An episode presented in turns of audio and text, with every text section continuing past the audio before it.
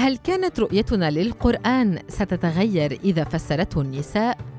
أحمد متاريك إذا أجريت بحثاً سريعاً في كتب طبقات المفسرين فمن النادر أن تجد اسم امرأة كتب ضمن أعلام المفسرين. عرف التاريخ الإسلامي المحدثات والفقيهات بل والمجاهدات في المعارك، وإلا أنه لم يشهد ابدا محاولة تفسير كاملة للقرآن من قبل امرأة إلا في العصور الحديثة الناشطة الإسلامية الأمريكية أمينة ودود التي درست علوم القرآن في جامعة القاهرة تعد صاحبة أجرأ حملة لإطفاء روح نسوية على الإسلام. فبعدما ألقت خطبة جمعة مثيرة للجدل في مسجد بجنوب إفريقيا عام 1994 أمت صلاة جمعة أخرى سنة 2005 في مبنى تابع لكنيسة داخل مدينة منهاتن وهي الخطوة التي أثارت جدلا عالميا وانتقدها شيخ الأزهر الراحل سيد طنطاوي. تعتقد أمينة أن المرأة استسلمت للتفسير الذكوري للقرآن حتى القرن العشرين والذي شهد أولى محاولات تفسير القرآن بواسطة النساء كما اعتبرت أن تفسير النساء للقرآن سيساعدنا على فهم القرآن بشكل أفضل. وفي حديثها مع رصيف 22 رفضت اعتبار أن النساء لم يستطعن تفسير القرآن. قائلة هن فقط لم يفعلن. في 2009 منح الأزهر الشريف موافقته على تفسير وضعته امرأة هي الإعلامية ذات الميول الإسلامية كريمان حمزة. وفي حديث إعلامي عن هذه الخطوة حرص الدكتور محمد الراوي رئيس لجنة القرآن والتفسير في مجمع البحوث الإسلامية على التأكيد على أن هذا التفسير لا يختلف كثيرا عما جاء في كتب التفسير القديمة رافضا وصفه بالتفسير الجديد ذي الرؤية النسائية. كما نفى الراوي أن تكون كريمان هي أول امرأة نالت إجازة التفسير من الأزهر وإنما سبقتها امرأتان هما طبيبة الأطفال فاتن الفلكي والسيدة فوقية إبراهيم. وكلتاهما طرحتا تفسيرا ميسرا للقرآن في المكتبات. وفي كلا المرتين وصفت كل واحدة منهما في وسائل الإعلام بأنها أول امرأة فسرت القرآن. عادة ما يلتصق لقب أول امرأة تفسر القرآن بأي محاولة تفسير قدمتها امرأة.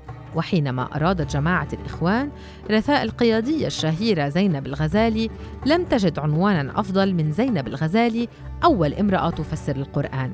في إشارة لكتابها نظرات في كتاب الله الذي طبع لأول مرة عن دار الشروق عام 1994 والذي اعتمدت فيه على آراء العلماء الأقدمين كالقرطبي وابن كثير والألوسي والأهوازي دون أن تنسى بالطبع تطعيم تفسيرها بآراء قطبي الإخوان حسن البنا الإمام المؤسس وسيد قطب المفكر الإسلامي البارز. هذه المحاولة لم تختلف كثيرا عن محاولة أستاذة اللغة العربية عائشة عبد الرحمن في كتابها التفسير البياني للقرآن الكريم الصادر عام 1962 وفي كلا الحالتين كان لافتا أن تخلو كافة الاستشهادات من آراء أي نساء. وفي 2003 أصدرت الداعية الفلسطينية نائلة هاشم صبري تفسيرها للقرآن دون أن تنسى وسائل الإعلام بوصفها أيضا بأنها أول امرأة فسرت القرآن. تاريخيا فإن ولا واحدة من هؤلاء تستحق لقب المفسرة النسائية الأولى في التاريخ. قد تكون الأحق بهذا اللقب هي عائشة بنت أبي بكر زوجة الرسول والتي كثرت وقائع لجوء الصحابة إليها لإيضاح ما غمض عليهم من آيات القرآن.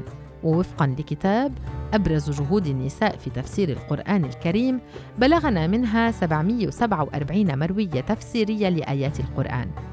ومن بعدها نفيسة بنت الحسن بن زيد التي عاشت في مصر خلال الفترة بين 145 هجرية و 208 هجرية. عرف عنها أن المصريين كانوا يفدون عليها ليسمعوا تفسيرها في القرآن حتى لقبت بنفيسة العلوم. كما عرف الإيرانيون الواعظة ياسمين السيراويندية التي اشتهرت بتفسير القرآن وتوفيت عام 502 هجرية. وبالرغم من كثرة هذه المحاولات فلم تضع امرأة تفسيرا كاملا للقرآن ولم تصلنا رؤية نسوية شاملة لكافة آيات المصحف حتى اليوم. تقول الدكتورة عفاف حميد أستاذ تفسير القرآن في جامعة الشارقة في بحثها من جهود المرأة في تفسير القرآن لم يحدثنا التاريخ عن وجود مفسرة فسرت القرآن كاملا.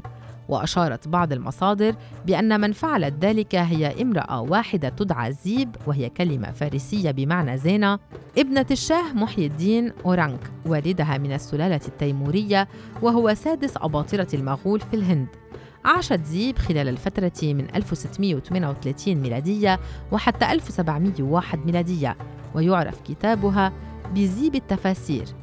شكك عبد الحي بن فخر الدين في كتابه الإعلام بمن في تاريخ الهند من الإعلام في أصالة هذا التفسير الهندي النسوي معتبرا أنه ليس إنتاجا نسويا بالمرة وإنما مجرد ترجمة لكتاب التفسير الكبير للرازي من العربية للفارسية. تقول الجزائرية كريمة بولقراس الحاصلة على الدكتوراه في العلوم الإسلامية إن هناك العديد من الظروف الاجتماعية التي أدت لغياب الصوت النسائي في تفسير القرآن.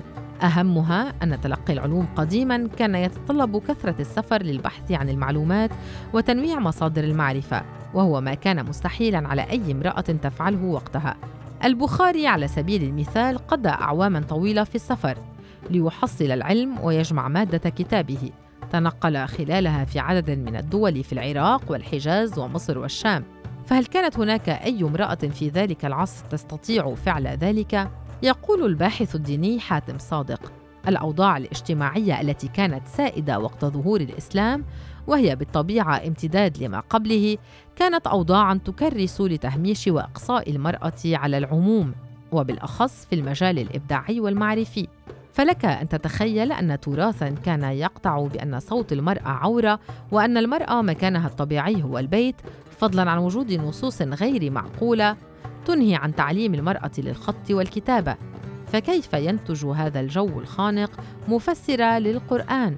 في زمن كانت المعارف والعلوم فيه وكذلك الروايات المتناثرة تحصل عبر الأسفار البعيدة والرحلات الطويلة التي كانت حكرا على الرجال وحدهم. ويتابع لرصيف 22 مع الأيام ترسخ في العقل الجماعي المسلم أن قدرات المرأة الإدراكية والمعرفية قاصرة ومحدودة. ولعل في كلمات الشيخ أبي إسحاق الحويني في إحدى دروسه المذاعة على قناة الناس الفضائية والتي قال فيها بالحرف الواحد وبلغة اختلطت فيها الفصحى بالعامية العلم بتاع الرجالة بس أي امرأة مهما بلغت هي عامية ومقلدة. وهو ما يلخص النظرة الدونوية للمرأة والإيمان بعدم قدرتها على تحصيل العلم. ووفقا لصادق فإنه من المفارقات أن التراثين السني والشيعي اتفقا على نقص عقل المرأة ونقص إيمانها بشكل مطلق. فكلا التراثين يؤكدان أن عقول النساء استولى عليها الحرص والشهوة والخوف. ومن ثم اتفق السنة والشيعة على عدم صلاحية المرأة للمشورة. فهل يعقل أن يتقبل المجتمع وجود مفسرة أنثى وهو يؤمن بأن المرأة ناقصة عقل ودين ولا تصلح لمجرد الاستشارة وإبداء الرأي؟ فيما يوضح يامن نوح الباحث الأنثروبولوجي لرصيف 22 أن الثقافة العربية وضعت قيودا كبيرة على مشاركة النساء في الحياة المعرفية بشكل مستديم وأن طبيعة العصر الوسيط ورؤيته للمرأة لم تكن تتخيل أنها تستطيع القيام بهذه المهمة الشاقة. لكنه يوضح النساء ما فسرتش القرآن لأن الإسلام ظلمهم أو لأن التراث الإسلامي كان تراث ذكوري وإنما لأن العصر الوسيط بأسره كان عصر ذكوري في الشرق والغرب. العالم كله وقتها كان لا يعترف بقدرة المرأة المعرفية. يدلل نوح على أن الثقافة الإسلامية لم تضطهد المرأة بالحضور النسوي الكثيف في علم الحديث وقبول الفقهاء مرويات كثيرة صدرت عن النساء دون أي تحرج أو تقليل من قدرتهن على الحفاظ والنقل الأمين. وهو ذات ما تقوله غديجة المحمود في كتابها أبرز جهود النساء في تفسير القرآن الكريم بتأكيدها على أن كتب التراجم تجنبت الحديث عن النساء العالمات المفسرات كأحد أشكال المحافظة على خصوصيات المجتمع التي كانت تجد أن الحديث عن المرأة يجب أن يبقى في نطاق أسرتها ومعارفها. تعتبر الباحثة الإسلامية مارغريتا بيتش أنه خلال عصر ما قبل الحداثة كان تفسير القرآن امتيازا محصورا بالرجال وبالرغم من مساهمة العديد من الصحابيات في نقل أحاديث عن الرسول هذه الأحاديث ركن رئيسي في عملية التفسير ظلت مشاركة المرأة في هذه العملية محدودة وتضيف هذا الغياب دفع علماء المسلمين إلى فهم القرآن على أنه يجيز رؤية هرمية للعلاقات بين الجنسين يكون فيها الرجال أعلى من النساء ويمتلكون السلطة عليهن. بينما تقول أستاذ الأدب الإنجليزي أميمة أبو بكر. في كتاب النسوية والدراسات الدينية إن التفاسير عكست اهتماما متناميا في ترسيخ الطبيعة المنزلية للمرأة والترويج لرؤية تؤكد تأصيل التقسيم في أدوار الجندر. وعليه فقد اندمجت هاتان الفكرتان في تفسير الآيات ما أضفى شرعية على ذلك التسلسل التراتبي للجندر الذي اكتسب صبغة دينية قرآنية وبالتالي أصبح من الصعب الطعن فيه. بلا شك يلعب جنس المفسر دورا رئيسيا في فهم النص والتفاعل معه. هنا لا أتكلم من واقع تنظيري بحت وإنما شهدت السيرة وقائع مماثلة لعبت فيه امرأة دورا في تأويل النص بشكل لا يهين أو ينتقص من بني جنسها. وترفض أي نص يتعارض مع المنطق السليم لعدم الانتقاص من النساء. مثلما فعلت زوجة الرسول أم سلمى حينما سألته عن سبب عدم ذكر القرآن للنساء كما يفعل مع الرجال. وبسببها نزلت الآية 35 من سورة الأحزاب.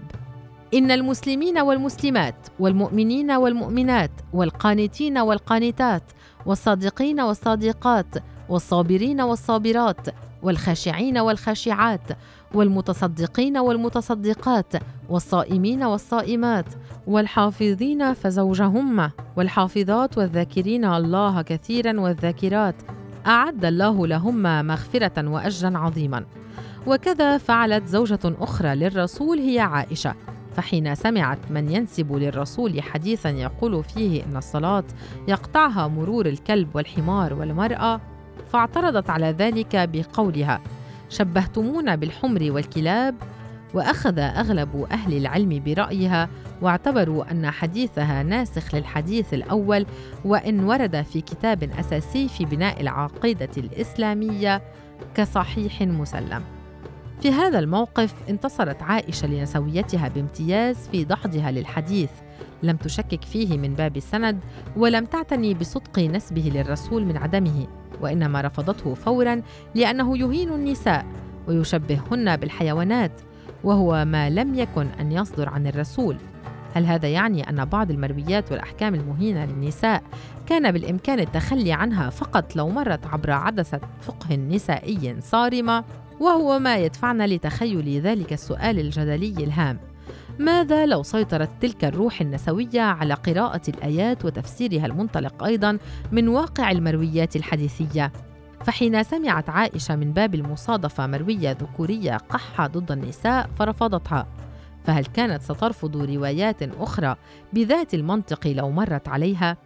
يجيب يا من نوح لرصيف 22 لا أرى أن أي تفسير نسوي كان سيظهر في العصر الإسلامي الأوسط سيكون مختلفا كثيرا عما صدر بالفعل عن الرجال بل كانوا سينتجونه بروح ذكورية أيضا إلا لو حاولت النساء استحداث مناهج جديدة بخلاف الأدوات التي اعتاد الفقهاء الرجال استخدامها كعلوم اللغة والفقه والفلك والأحياء بحكم انشغال النساء بخبرات حياتية مختلفة عن الرجال. ربما كانت هذه المناهج الجديدة ستفتح الباب أمام المزيد من العلوم الإنسانية في التفسير.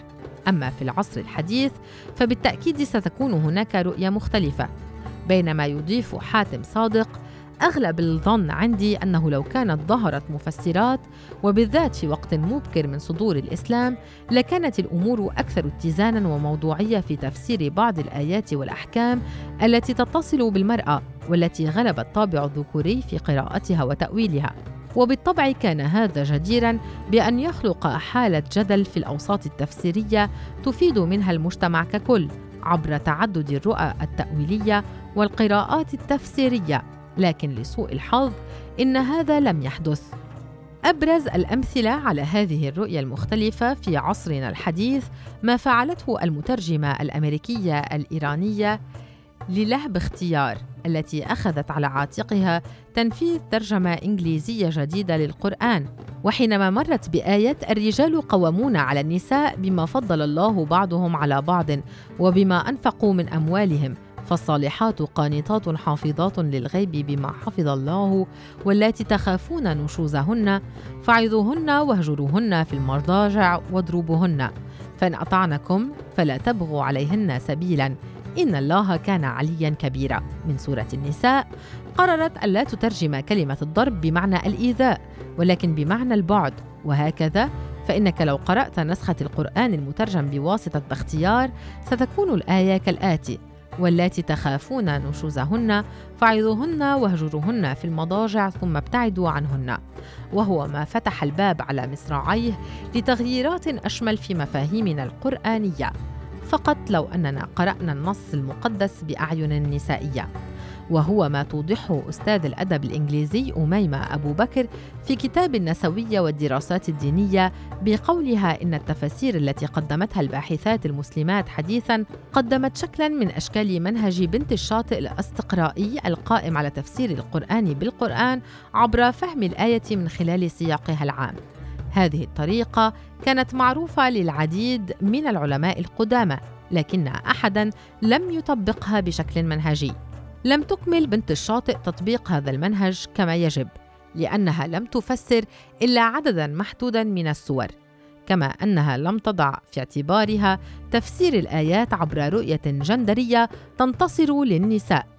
وهي الجهود التي تحاول استكمالها حاليا باحثات قرآنيات مثل أسماء برلس وميسم الفاروقي وآمنة داوود وغيرهن ممن شغلن أنفسهن تحديدا بما يمكننا تسميته إنتاج تأويل جديد لآيات النساء لا يجعلهن أقل درجة عن الرجال.